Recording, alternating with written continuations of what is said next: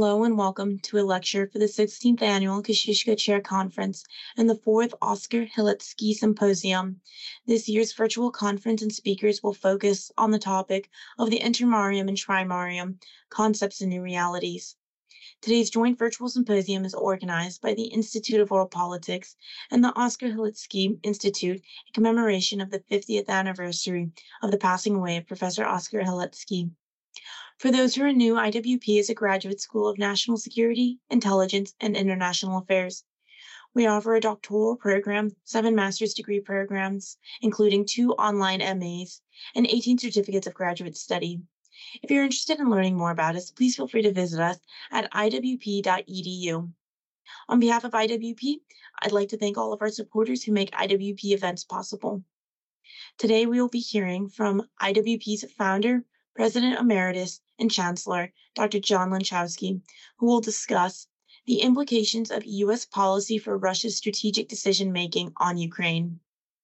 From 1981 to 1983, Dr. Lenczowski served at the State Department at the Bureau of European Affairs as a special advisor to Undersecretary of Political Affairs Lawrence Eagleburg. From 1983 to 1987, he was the Director of European and Soviet Affairs at the National Security Council. In that capacity, he was the principal Soviet advisor to President Reagan. He has been associated with several academic and research institutions in Washington, D.C. area, including Georgetown University, the University of Maryland, the American Enterprise Institute, the Ethics and Public Policy Center, the Council for Inter-American Security, and the International Freedom Foundation. He has also served on the staff of Congressman James Courter. Dr. Lenczowski attended the Thacher School, earning his BA at the University of California, Berkeley, and received his MA and PhD from the Johns Hopkins University School of Advanced International Studies. He founded the Institute of World Politics in 1990 and served as the president until 2021. He now serves as the president emeritus and the chancellor at the Institute. Welcome, Dr. John Lenczowski. Hello, ladies and gentlemen. Um, I'm delighted to give a presentation to you today about uh, Russia's war of aggression against Ukraine and its implica- and the implications for U.S. policy. And uh, so I'd just like to begin by noting that this is the biggest war in Europe since World War II. It has already cost tens of thousands of casualties and the destruction of billions of dollars of property.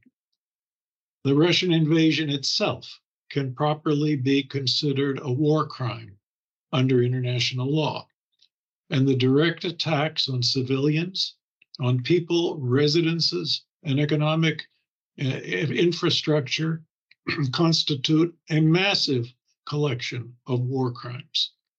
From what is reported about the treatment of prisoners taken by Russia, there may be even more crimes of a different order, and that doesn't even count the kidnapping of thousands of Ukrainian children. So, several major questions arise here. How could this have come about? What could have been done to prevent it? And what has to be done under the circumstances. it's useful to begin by observing that a couple of important, observing a couple of important maxims in foreign policy, maxims for the achievement and maintenance of peace and security. Uh, we teach these at IWP.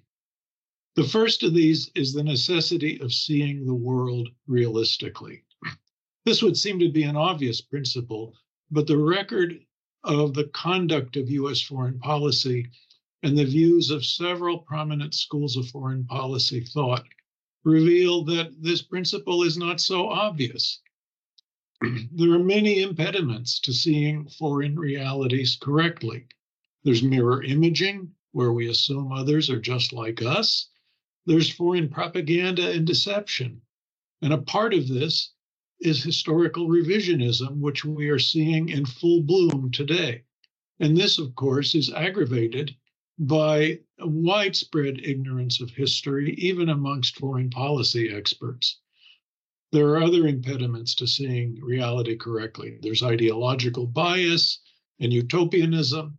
There's corruption, where uh, particularly corruption by foreign influence operations. There's groupthink and the conventional wisdom that often dominates in different uh, uh, government agencies. And perhaps the worst impediment of all is the moral failure, which, which we at IWP identify as wishful thinking and willful blindness. And so, a key element in several of these impediments is the failure to recognize the existence of evil and a concomitant failure mm-hmm. to understand the strategic intentions of many of the world's bad actors. So, plagued by, by these conceptual, and perhaps we can even call them moral hindrances, our foreign policy leaders often tend to suffer from illusions about the possibilities of conflict resolution.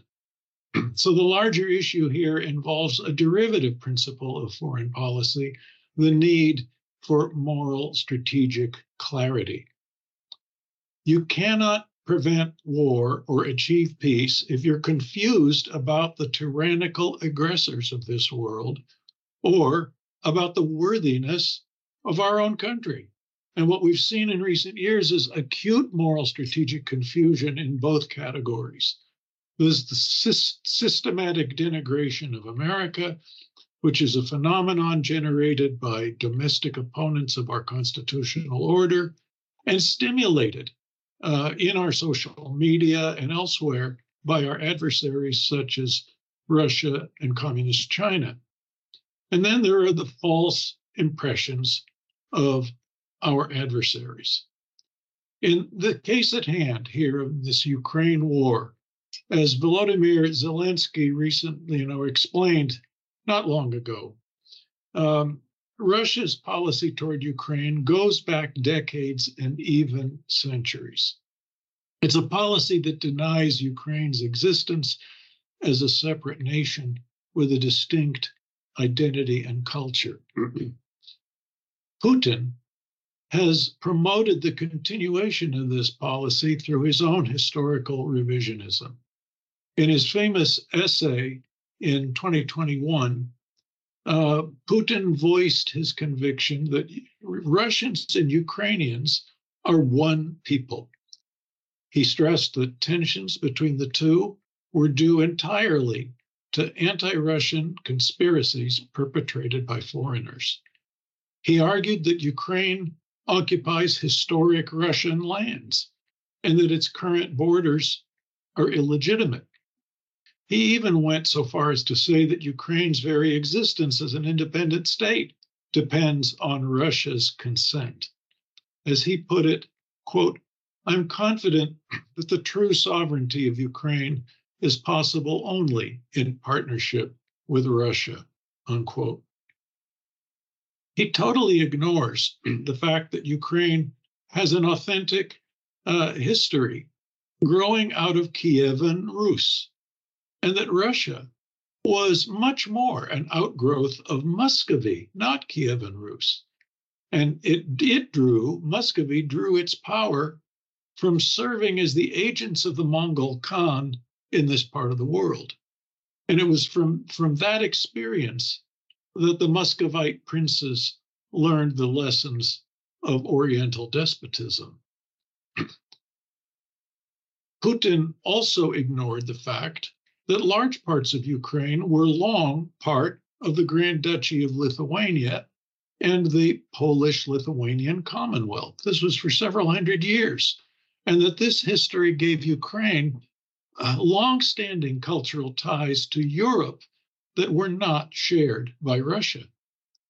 So in 2008, in Bucharest, Putin told President George W. Bush that Ukraine was not a real country. By the way, he said the same thing about, about Kazakhstan. And in a speech uh, in, in early 2022, Putin reiterated that Ukraine had never really had real statehood and that it was an integral part of Russia's own history, culture, and spiritual space. Now, the last of these dimensions is particularly interesting given the voluntary separation of the Ukrainian Orthodox Church from the Patriarchate of Moscow, something that the latter's patriarch has vehemently opposed. He's been all the more exercised about this split given the assent to it by the ecumenical Orthodox Patriarch of, of Constantinople. so now, not only is Putin making such declarations, but Russian occupation authorities in Ukraine have introduced a curriculum in the schools that asserts that Ukraine is part of Russia and that Ukrainian national identity was an invention of the Soviet period. All of Putin's false history has a purpose to justify his imperialist ambitions. Putin has been motivated from the beginning, uh, okay, the beginning of his rule, by a seething resentment over loss of superpower status due to the defeat of Soviet communism in the Cold War. Indeed, he called the collapse of the USSR the greatest political calamity of the 20th century. Restoring the former Soviet political space is his ambition. It is an imperialist policy, and it explains Moscow's interference in the internal affairs of all the former Union republics of the old USSR. of all those republics, Ukraine is the most important to the imperial agenda. Recovering it to Russian rule is essential to the dream of restoring Russia's great power status. Under the circumstances, the idea of an independent Ukraine is a mortal threat to Russian imperialism because that imperialism constitutes such a decisive element of Russia's very national identity, the threat of Ukrainian independence is seen as an almost existential threat to Russia itself. So, as one analyst put it, Putin wants to have the last word in determining Ukraine's history, culture, language, and identity. Along with the new fronts in armed conflict, these are the decisive fronts in Russia's war against Ukraine. As Putin's article in 2021 made clear at the time, the ongoing frozen conflict in eastern Ukraine and even control over Crimea were not the real issue. the real war is over the entirety of Ukraine, which Putin insists must stay in Moscow's sphere of influence. So we have a conflict that has existential implications for both parties. This means that Putin is determined to persist in his aggression even if he is temporarily stopped, or even if he if the Ukrainian armed forces are able to push him back uh, and and and and cause uh, a longer hiatus in in his aggression.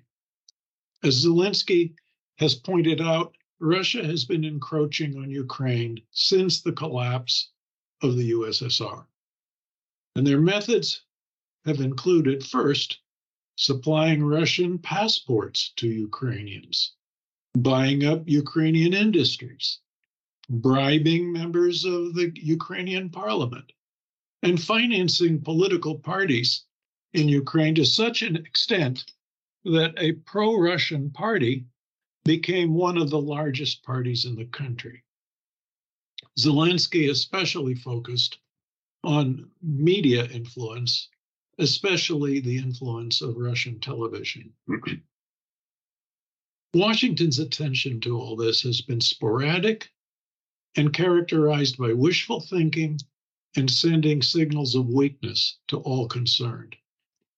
Successive administrations ignored key indicators of Moscow's intentions for decades. Russia indicated its intentions for reconstituting the former Soviet political space already in 1992 with the promulgation of the first draft of, of its national security doctrine, to, namely, which, which included a provision to protect Russian speaking peoples being denied their human rights in neighboring countries.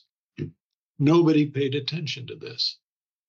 Then we encouraged the nuclear disarmament of Ukraine in the Budapest Memorandum of, of 1994, where uh, vague guarantees were given to Ukraine about maintaining its sovereignty uh, by the signatory countries, which of course were not honored by anybody. the same year, Ukraine, and this is in 1994, uh, Ukraine started publicly complaining about Russian active measures targeted toward it. Active measures, what's that? It's a KGB term of art referring to uh, disinformation, forgeries, provocations, and covert political influence operations. They constitute uh, subversion and the and the attempt to soften up uh, Ukraine, uh, preferably without war, uh, to prepare perhaps the you know the battlefield for war. Nobody in our government back then paid attention to all of this, but we, uh, you know, we at IWP did, uh, and and addressing active measures these various forms of non-military aggression uh, has been one of those, you know, this has been one of these neglected subjects that we at IWP have been teaching for 30, over 30 years. In 2007, uh, Putin's speech at the Munich Security Conference issued a propaganda salvo that's been repeated by many in the West that NATO expansion is an aggressive threat to Russia. This is a completely illusory argument. NATO expansion was one of the best investments that the United States and its allies have made for peace and prosperity in Europe. The nationals of so many of the former Warsaw Pact states of Central and Eastern Europe live in neighboring countries. There are Hungarians living in Romania, Slovakia, Ukraine, and Croatia. There are Poles living in Ukraine, Belarus, and Lithuania. There are Romanians living in Ukraine, Hungary, Serbia, Bulgaria, and especially in Moldova. Slovaks living in Austria, Croatia, the Czech Republic, Hungary, Poland, Romania, Serbia and Ukraine, etc. A number of these countries have had irredentist ambitions, and that's the desire to reclaim lands that they once ruled before each of the world wars and the redrawing of borders. These ambitions could very well have contained the seeds of future conflicts. But NATO expansion gave all these countries a deal they couldn't refuse. Join the West's prosperous economic community and gain the best security that you've had in ages. But in return, be a good neighbor, respect the minority rights, and ensure you've got a rule of law and, and consent of the governed, and forget about your old territories. The results speak for themselves. There's been an extraordinary peace and prosperity in this part of the world. And the only area where this failed to take place was in the breakup of the former Yugoslav Federation, where several wars broke out, some which included related reasons. The irony is that NATO gave Russia a possible pathway to membership. It was called the Partnership for Peace. But Putin's resentment over the Soviet defeat in the Cold War could not stomach what he considered would be an abject humiliation. Then there's the charge that the United States uniquely interfered in Ukrainian internal affairs to undermine the pro Russian government. It's as if Russia must enjoy the sole privilege of interfering in Ukraine, as it did for years, and that pro Western and pro independence forces in Ukraine should have to compete with Russian influenced forces, but with no external assistance. In 2007, the very year of Putin's de facto declaration of Cold War against the West, Russia conducted a massive cyber invasion of Estonia. It was an indicator of Moscow's hostility to a pro Western country that had finally freed itself of Moscow's yoke. The problem was that the United States and NATO in general looked upon that invasion, which basically paralyzed Estonia for a good week or so. Well, they looked upon it with, you know, we all looked upon it with a yawn. In 2008, Russia invaded Georgia. It had long prepared the battlefield by conducting its traditional divide and rule and divide and conquer tactics to promote separatism in two Georgian provinces, Abkhazia and South Ossetia. The United States and the West greeted the invasion not only with a wrist slap, but with a major initiative in 2009 by Secretary of State Hillary Clinton to push the reset button to restore harmonious relations between Russia and the United States, as if its aggressive actions never happened. this was followed by President Obama's withdrawal of ballistic missile defenses from Poland and the Czech Republic without consulting those countries. And this was done to appease Russia. And then uh, Obama started pursuing new arms control arrangements with Moscow, notwithstanding, notwithstanding the fact that Russia was a serial violator of previous arms control agreements. The message the US government was sending was aggression can be conducted with no consequence. One can, one can scarcely imagine a more powerful signal of weakness. Meanwhile, Moscow had conducted two wars of suppression against one of its colonies, Chechnya, which didn't want to be ruled by its colonizers. These were brutal, barbaric wars that attacked huge swaths of the civilian population, more and more war crimes. Then in 2014, we witnessed the Russian invasion of Crimea, Donetsk, and Luhansk, which has cost over 14,000 lives. Again, another wrist slap from the United States and the West. All these reactions have been accompanied by other signals of weakness.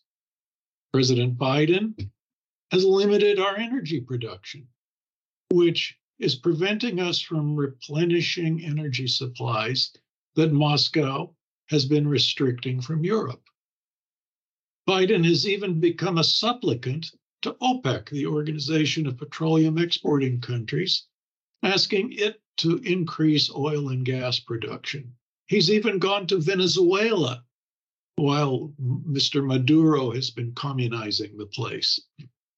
It's, this is in the context of the mismanagement of our relations with Saudi Arabia, which uh, not long ago wouldn't even return President Biden's phone call.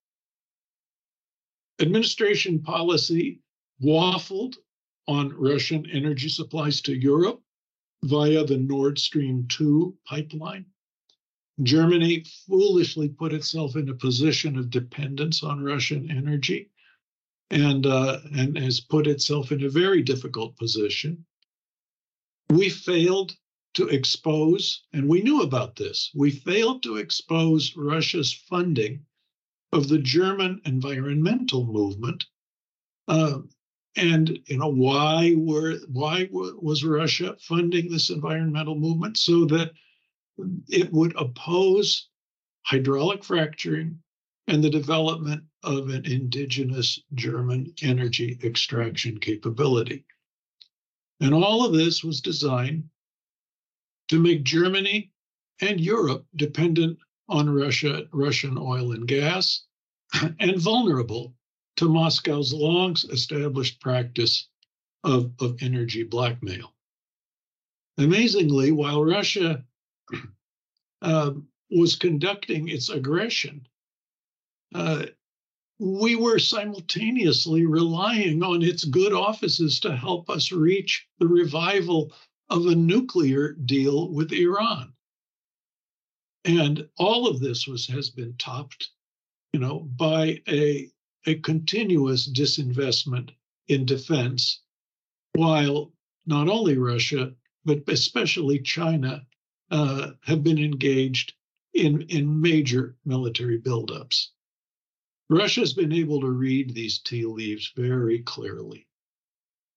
and all the while, Putin was building an ever greater tyranny at home. It started originally with the assassination of bankers who wouldn't allocate capital according to Putin's preferences. Then the assassination of journalists, political opponents, and even defectors who were poisoned on foreign soil. The highest, the, the highest priority task of our national leaders is to maintain peace and security. These are the prerequisites of every essential function of, of our society. But what's peace? There are a lot of theories about it. Uh, at IWP, we teach what I consider to be my favorite theory. It's the ancient Christian concept of earthly peace that was articulated by St. Augustine. It's called tranquillitas ordinis, the tranquility of order. It, it involves creating political order, namely the, the, the building of human community. It requires taking into account an accurate assessment of human nature. And on one hand, it recognizes it recognizes man's fallen nature and capacity to commit evil. So, given that, it's necessary on the domestic front to have laws and law enforcement. And internationally, we need international law. But since there is no supranational law enforcement authority, we need armies. But building human community can't be done solely with laws and the police we have to take into account the best side of human nature, which is man's capacity for truth, for justice, and for that love of neighbor that transcends the requirements of justice. So, how can one apply this recipe for peace to the war in Ukraine? Manifestly, we are dealing with criminal aggression that depends upon lies. And this perforce must be fought and prevented and then fought with the tools that apply both to lies and aggression. And unfortunately, too many people are buying into Russian propaganda these days. People are saying uh, Ukraine is corrupt, so we shouldn't support it. And then other people are saying Ukraine persecutes Christians, which is a complete uh, a libel against the country. It's completely Russian propaganda, and yet all sorts of people are buying these these Russian propaganda themes without really knowing the facts of the matter. So, you know, how do you deal with aggression in lives? Well, first of all, aggression has to be prevented through deterrence. This has long been the, the, the task of the United States and NATO because deterrence works. But it has both material and moral components, psychological components. Here, Russia has to perceive that its aggression would have certain serious consequences.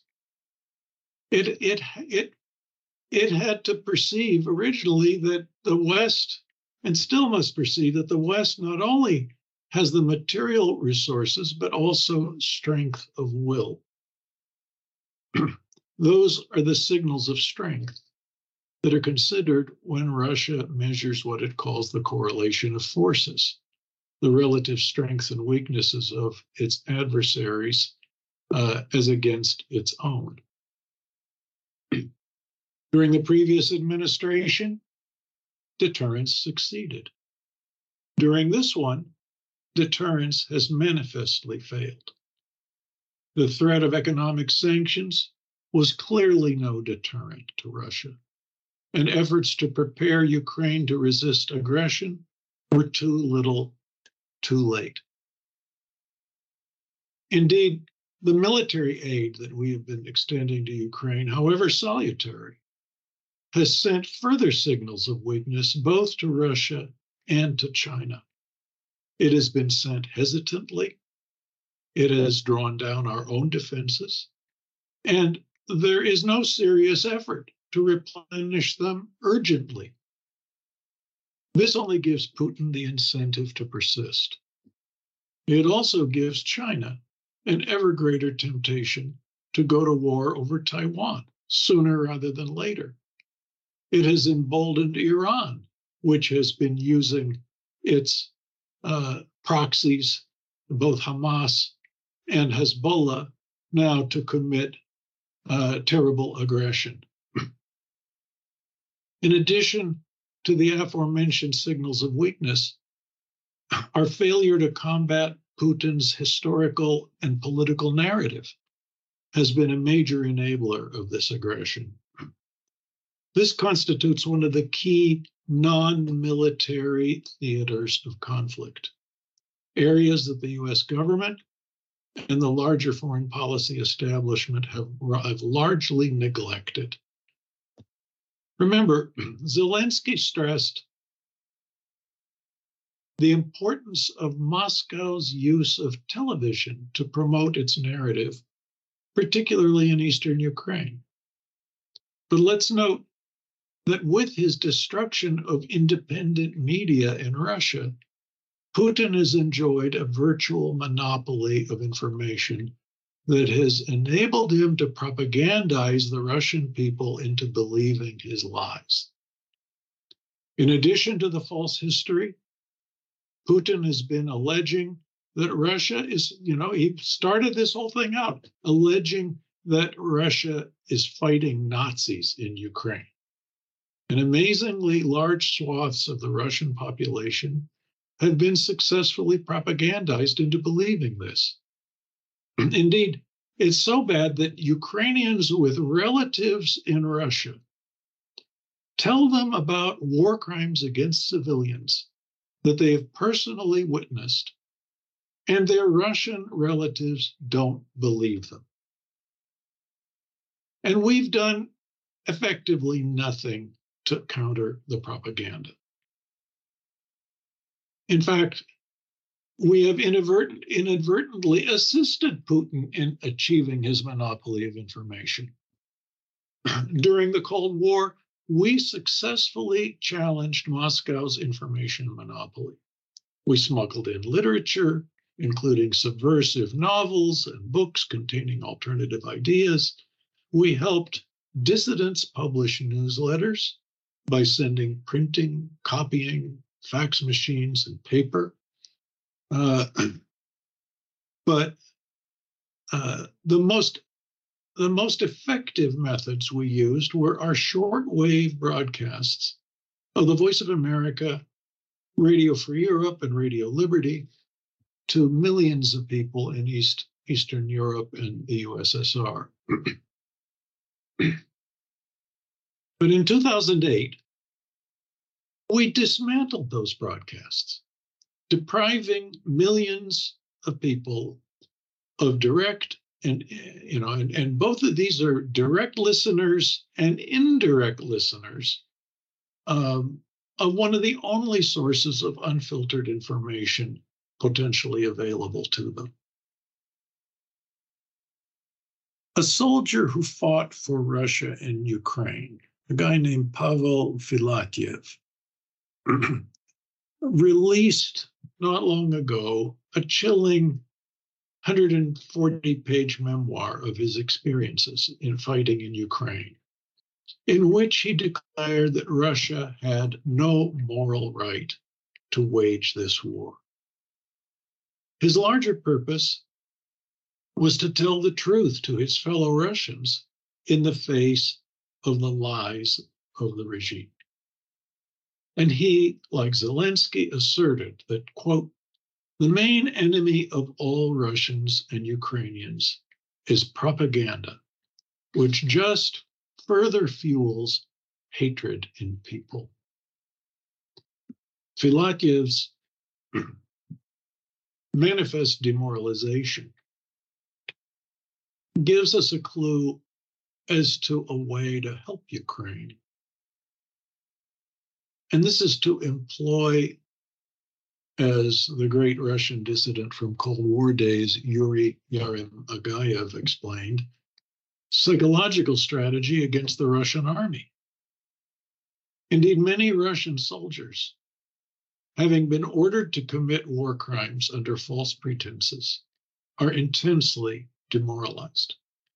Even without the benefit of a serious psychological strategy targeting them, they have, many of them have deserted and they have even shot themselves in the leg as a way to abandon the fight and collect war injury money. in addition to all the material things that the United States can do to help the Ukrainians resist Putin's aggression, we have to concentrate anew on restoring a capability in the non military arts of statecraft that affect the moral dimensions of conflict.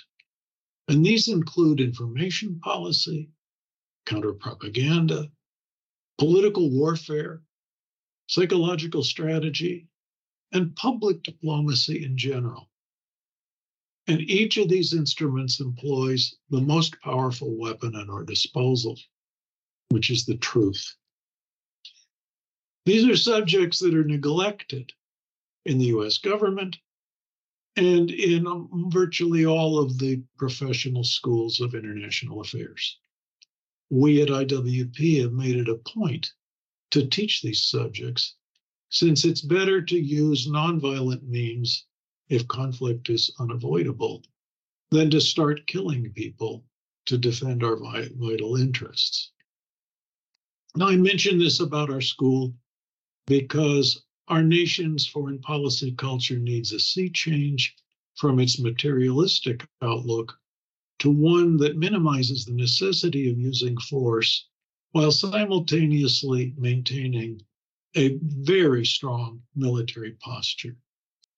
So let me just conclude by saying if any of you watching this particular presentation know of any motivated potential students be they recent college grads or even mid career professionals who could use such education, please refer them to us. Anyway, thank you for listening. And uh, I, I hope that we in our country can somehow restore deterrence uh, and an ability uh, to conduct our statecraft with, with while minimizing the necessity of the use of force. Thank you.